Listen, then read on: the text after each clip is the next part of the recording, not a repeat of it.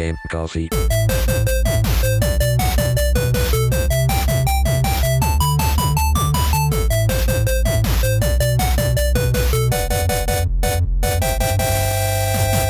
Ciao a tutti ragazzi e benvenuti ad una nuova puntata di Game Coffee. Come va?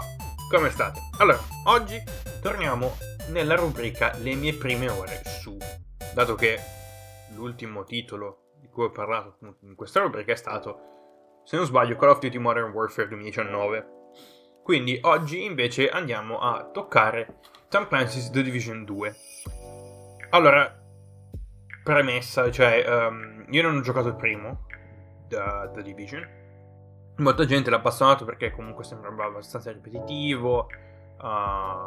piuttosto scarno e cose di questo tipo. Quindi io non so effettivamente se c'è stato un salto da The Division appunto a The Division 2, parlando di qualità.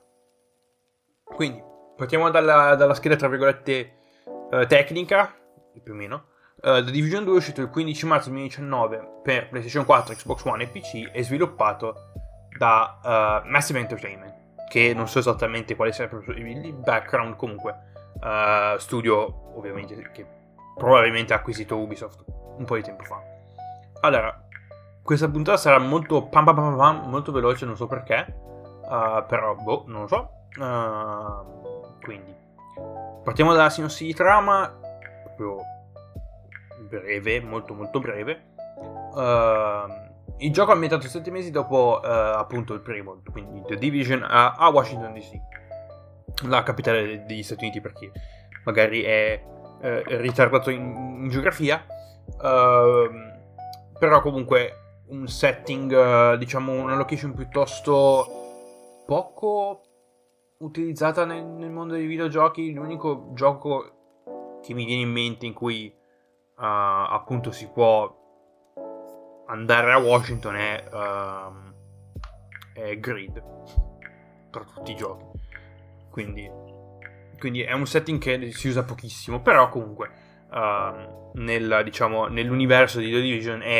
ha senso, è abbastanza sensata come scelta. Quindi oddio, adesso qua allora, che è successo? Cerchiamo di recuperare un attimo i punti. Che è successo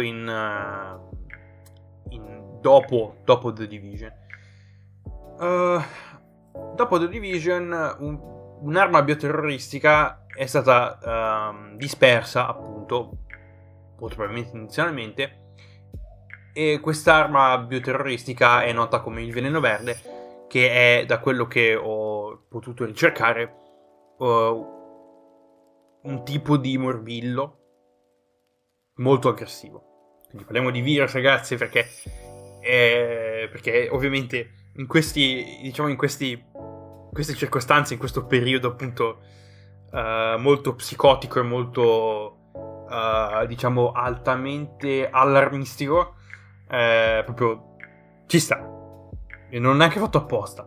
quindi lasciamo perdere. Allora, dicevo, questo veleno verde, arma bioterroristica che ha appunto distrutto la società, sia dai pilastri fondamentali che appunto dalle istituzioni e quello che è. Quindi gli Stati Uniti sono praticamente diventati una mezza terra di nessuno,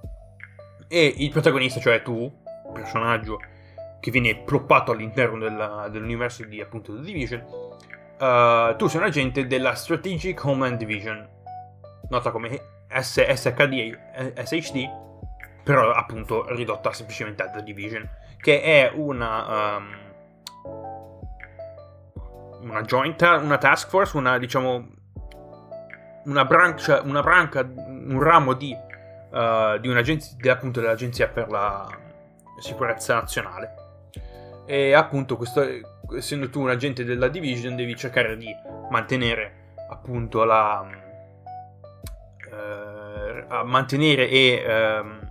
restaurare i valori della società appunto americana, un po' come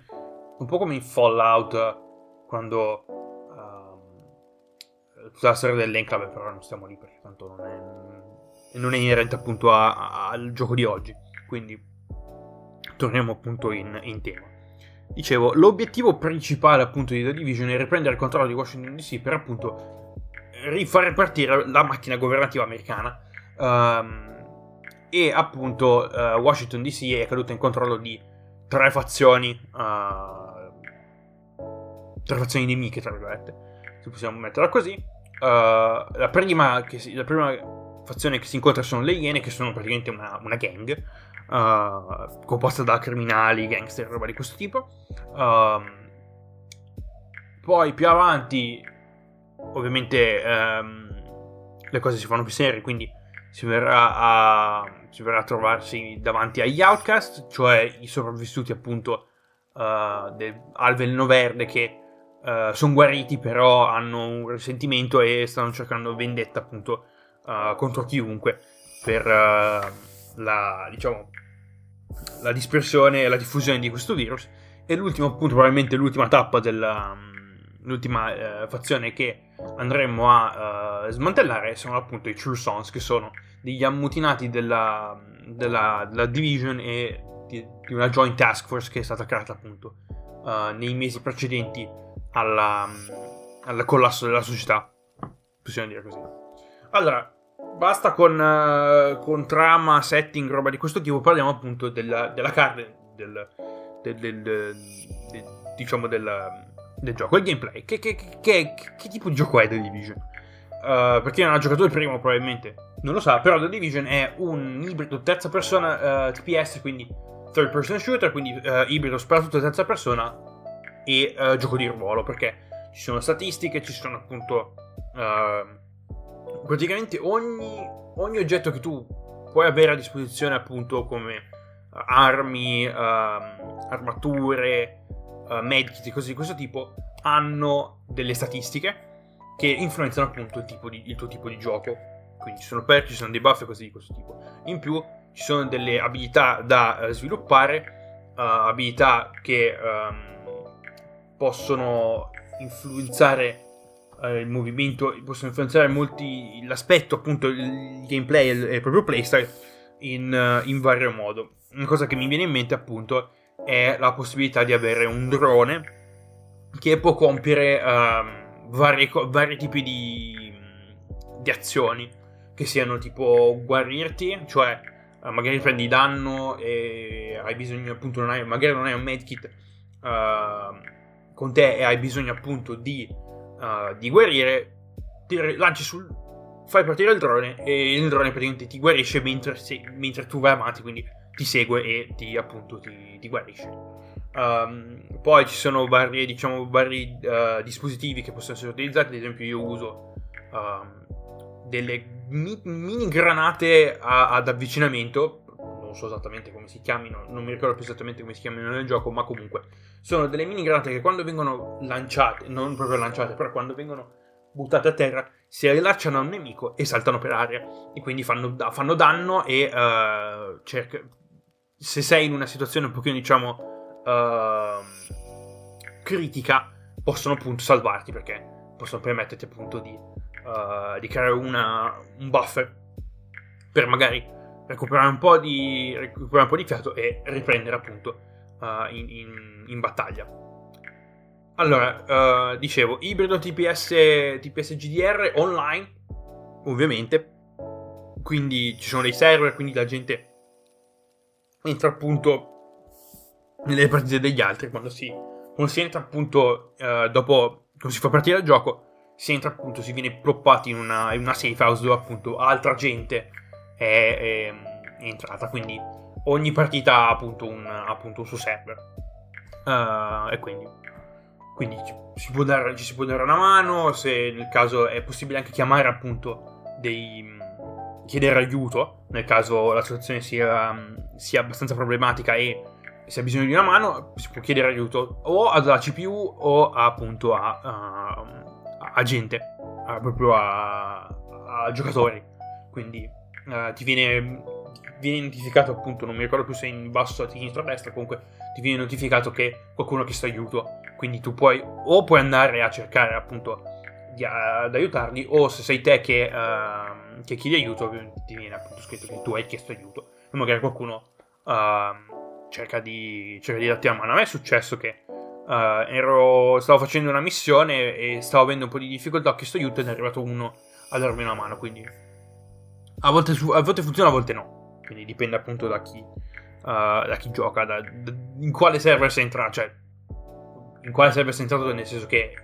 la scelta del server è automatica, quindi non puoi scegliere sì, entro in questo, no, però dicevo dipende sempre dalla gente che c'è in giro, quindi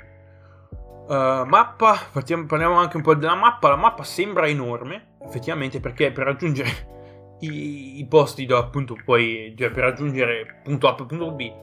ci metti un bel po'. E probabilmente non credo sia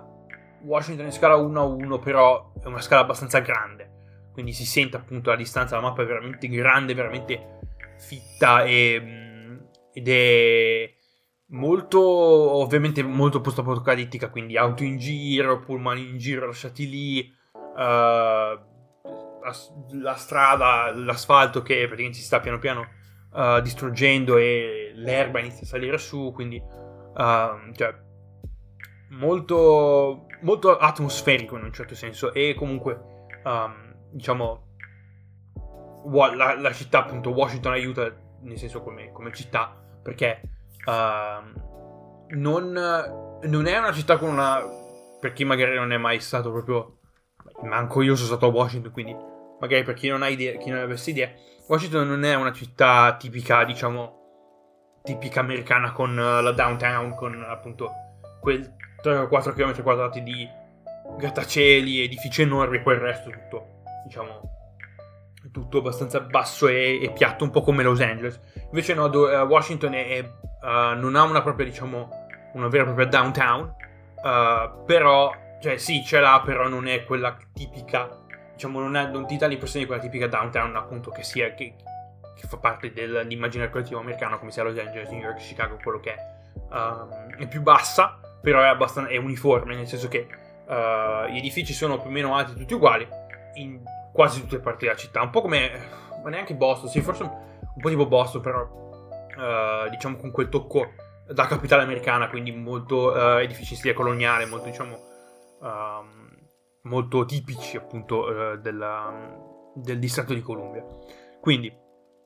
mappa grande, online, ibrido TPS GDR, la maggior parte del tempo la passi a riappropriati di edifici, cioè più o meno da quello che ho capito, che è abbastanza divertente, insomma, però è un po' lunghino, cioè le missioni durano un pochino, per carità. L'ultima missione che ho fatto mi è durata un'oretta, quindi veramente c'era veramente da, se vuoi giocare appunto The Division 2 non è che dici sì, gioco una mezz'oretta, no, se vuoi farti una missione dici sì, faccio una missione, no, la missione ti durerà un'ora, quindi devi tenerti un pochino, diciamo, devi farti da parte un pochino più di tempo per infilarti e appunto giocare al gioco, quindi è per quello che a me è abbastanza difficile, cioè non ci sto giocando tanto ultimamente, perché appunto non riesco a trovare il tempo per andare avanti, però sto cercando piano piano di fare un pochino più di tempo, anche se di fare da parte un pochino più di tempo, anche se nella situazione attuale è abbastanza difficile, però ci provo. Quindi tra la roba appunto da fare in giro, a parte le missioni dove ti devi riappropriare gli edifici, e tra l'altro la città è divisa in zone accessibili a livello, quindi se tu non sei a un certo livello non diciamo non puoi entrare in una determinata zona, o sì, ci puoi entrare, però è abbastanza difficile che ci esci caldo, e quindi magari ci esci ma freddo, perciò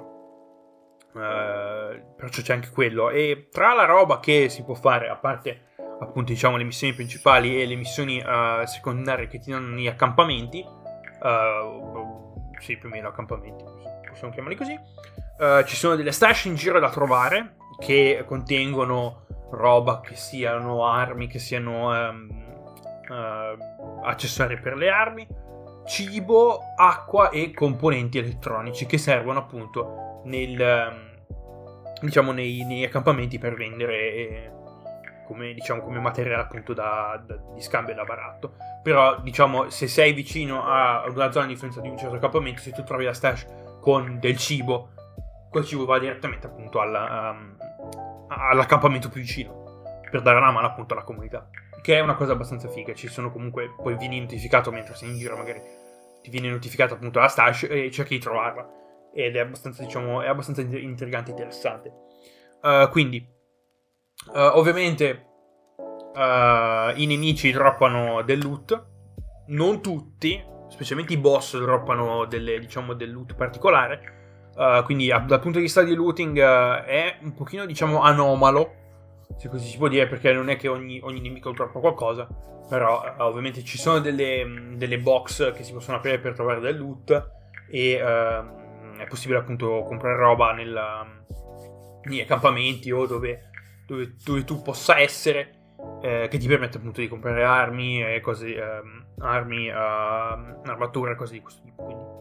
E poi è possibile appunto, se ha bisogno di qualcosa, magari in un secondo momento è possibile mettere nella propria, appunto, chiamata una propria stash, che è un cassettone, enorme, dove puoi buttare roba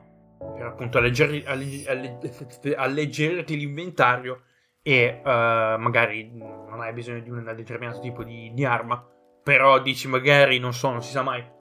mi potrebbe servire, te la tieni lì, e appunto quando ne hai bisogno vai lì dalla stash, la prendi e la puoi usare tranquillamente. Quindi un'altra cosa, appunto, un'altra attività che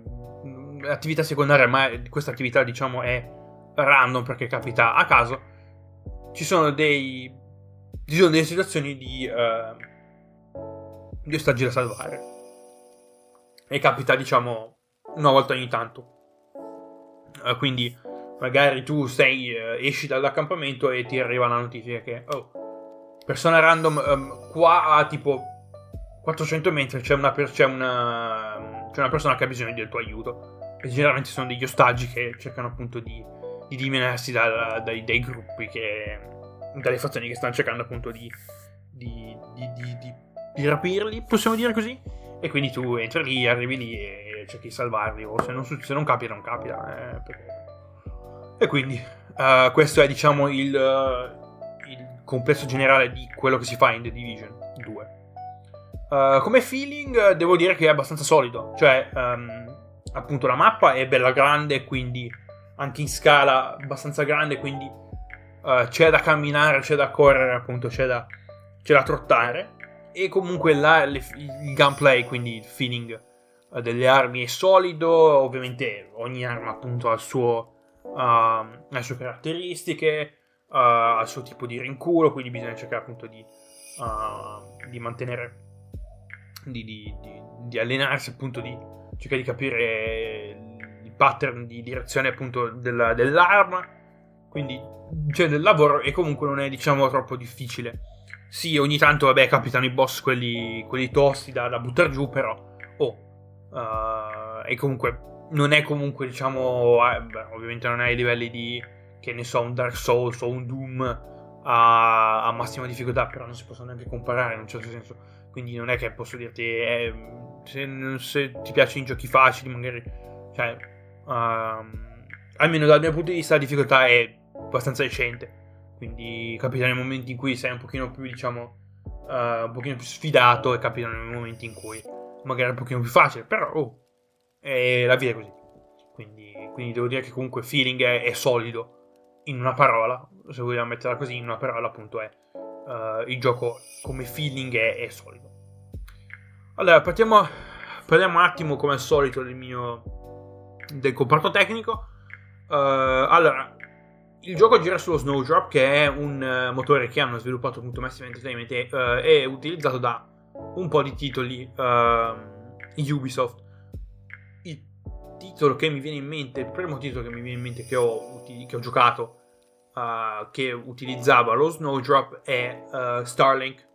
Battle of Atlas, che è praticamente quel gioco ispirato appunto a, possiamo definire, un successore spirituale di Star Fox, Star Fox 64 o Star Fox Zero, non lo so, comunque successore spirituale di Star Fox. Tra l'altro dovrei farci appunto anche un episodio su Starlink, però devo prendere in mano perché sennò non ricordo più cose. Quindi lo Snowdrop sembra essere abbastanza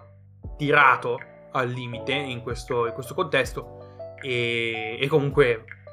impatto visivo fa la sua propria figura, quindi non nulla da dire da quel punto di vista. 1080p 30 frames al secondo su Xbox One liscia, cioè sulla mia, e quindi tranquillo, ed è un titolo che da far girare su PC è piuttosto intensivo, piuttosto tosto, quindi se volete appunto prenderlo su PC avete bisogno di un computer piuttosto performante, perché se volete giocarlo appunto a settaggi alti o quello che è, quindi c'è quello da sapere. L'unico difetto che mi viene appunto in mente in questo gioco è che il gioco, essendo online, ha un problema anche con gli NPC, cioè nel senso che i giocatori appunto quasi tutto è in un server, quindi sia i giocatori che appunto gli NPC e i nemici, quelli diciamo in PvE, sono legati ad un server, quindi se tu hai dei problemi di connessione o comunque la tua connessione è lenta, capitano i momenti in cui c'è dell'input lag e c'è della latenza. Magari io tipo ho buttato giù 3 colpi a uno, dal momento in cui sparo al momento in cui il nemico è stato ucciso c'è quel ritardo, quindi vi consiglio di giocarlo appunto con una connessione cablata come appunto ce l'ho io sull'Xbox, o appunto con una connessione diciamo piuttosto performante, che ne so, una fibra o una 100 mega con magari in wifi con 5 GHz, col canale 5 GHz, quindi per avere appunto la diciamo la qualità ottimale di gioco, l'ambiente ottimale di gioco per appunto giocare a questo titolo. Quindi in conclusione, devo metterci un pochino più di tempo da parte per giocarlo, devo mettere un pochino più di tempo da parte per giocare a The Division, però sembra comunque un titolo molto interessante. Magari più tardi, magari tra 6 o 7 mesi, però chi lo sa, parlerò appunto di una recensione, farò una recensione diciamo un pochino più approfondita, magari con un post-game e cose di questo tipo, se riesco appunto ad arrivare alla fine del gioco in 7 mesi, non lo so. Quindi io vi ringrazio appunto per l'ascolto di questa puntata di Game Coffee. Come sempre noi ci sentiamo mercoledì prossimo con una nuova puntata. Che ne so cosa porterò alla prossima puntata, magari porto Starlink, magari porto un altro gioco, magari vado su Motorhome, che ne so. E appunto ci sentiamo mercoledì prossimo, vi lascio nella suspense, perché ho detto suspense, la suspense appunto di una nuova puntata di Game Coffee. Quindi a presto, ciao.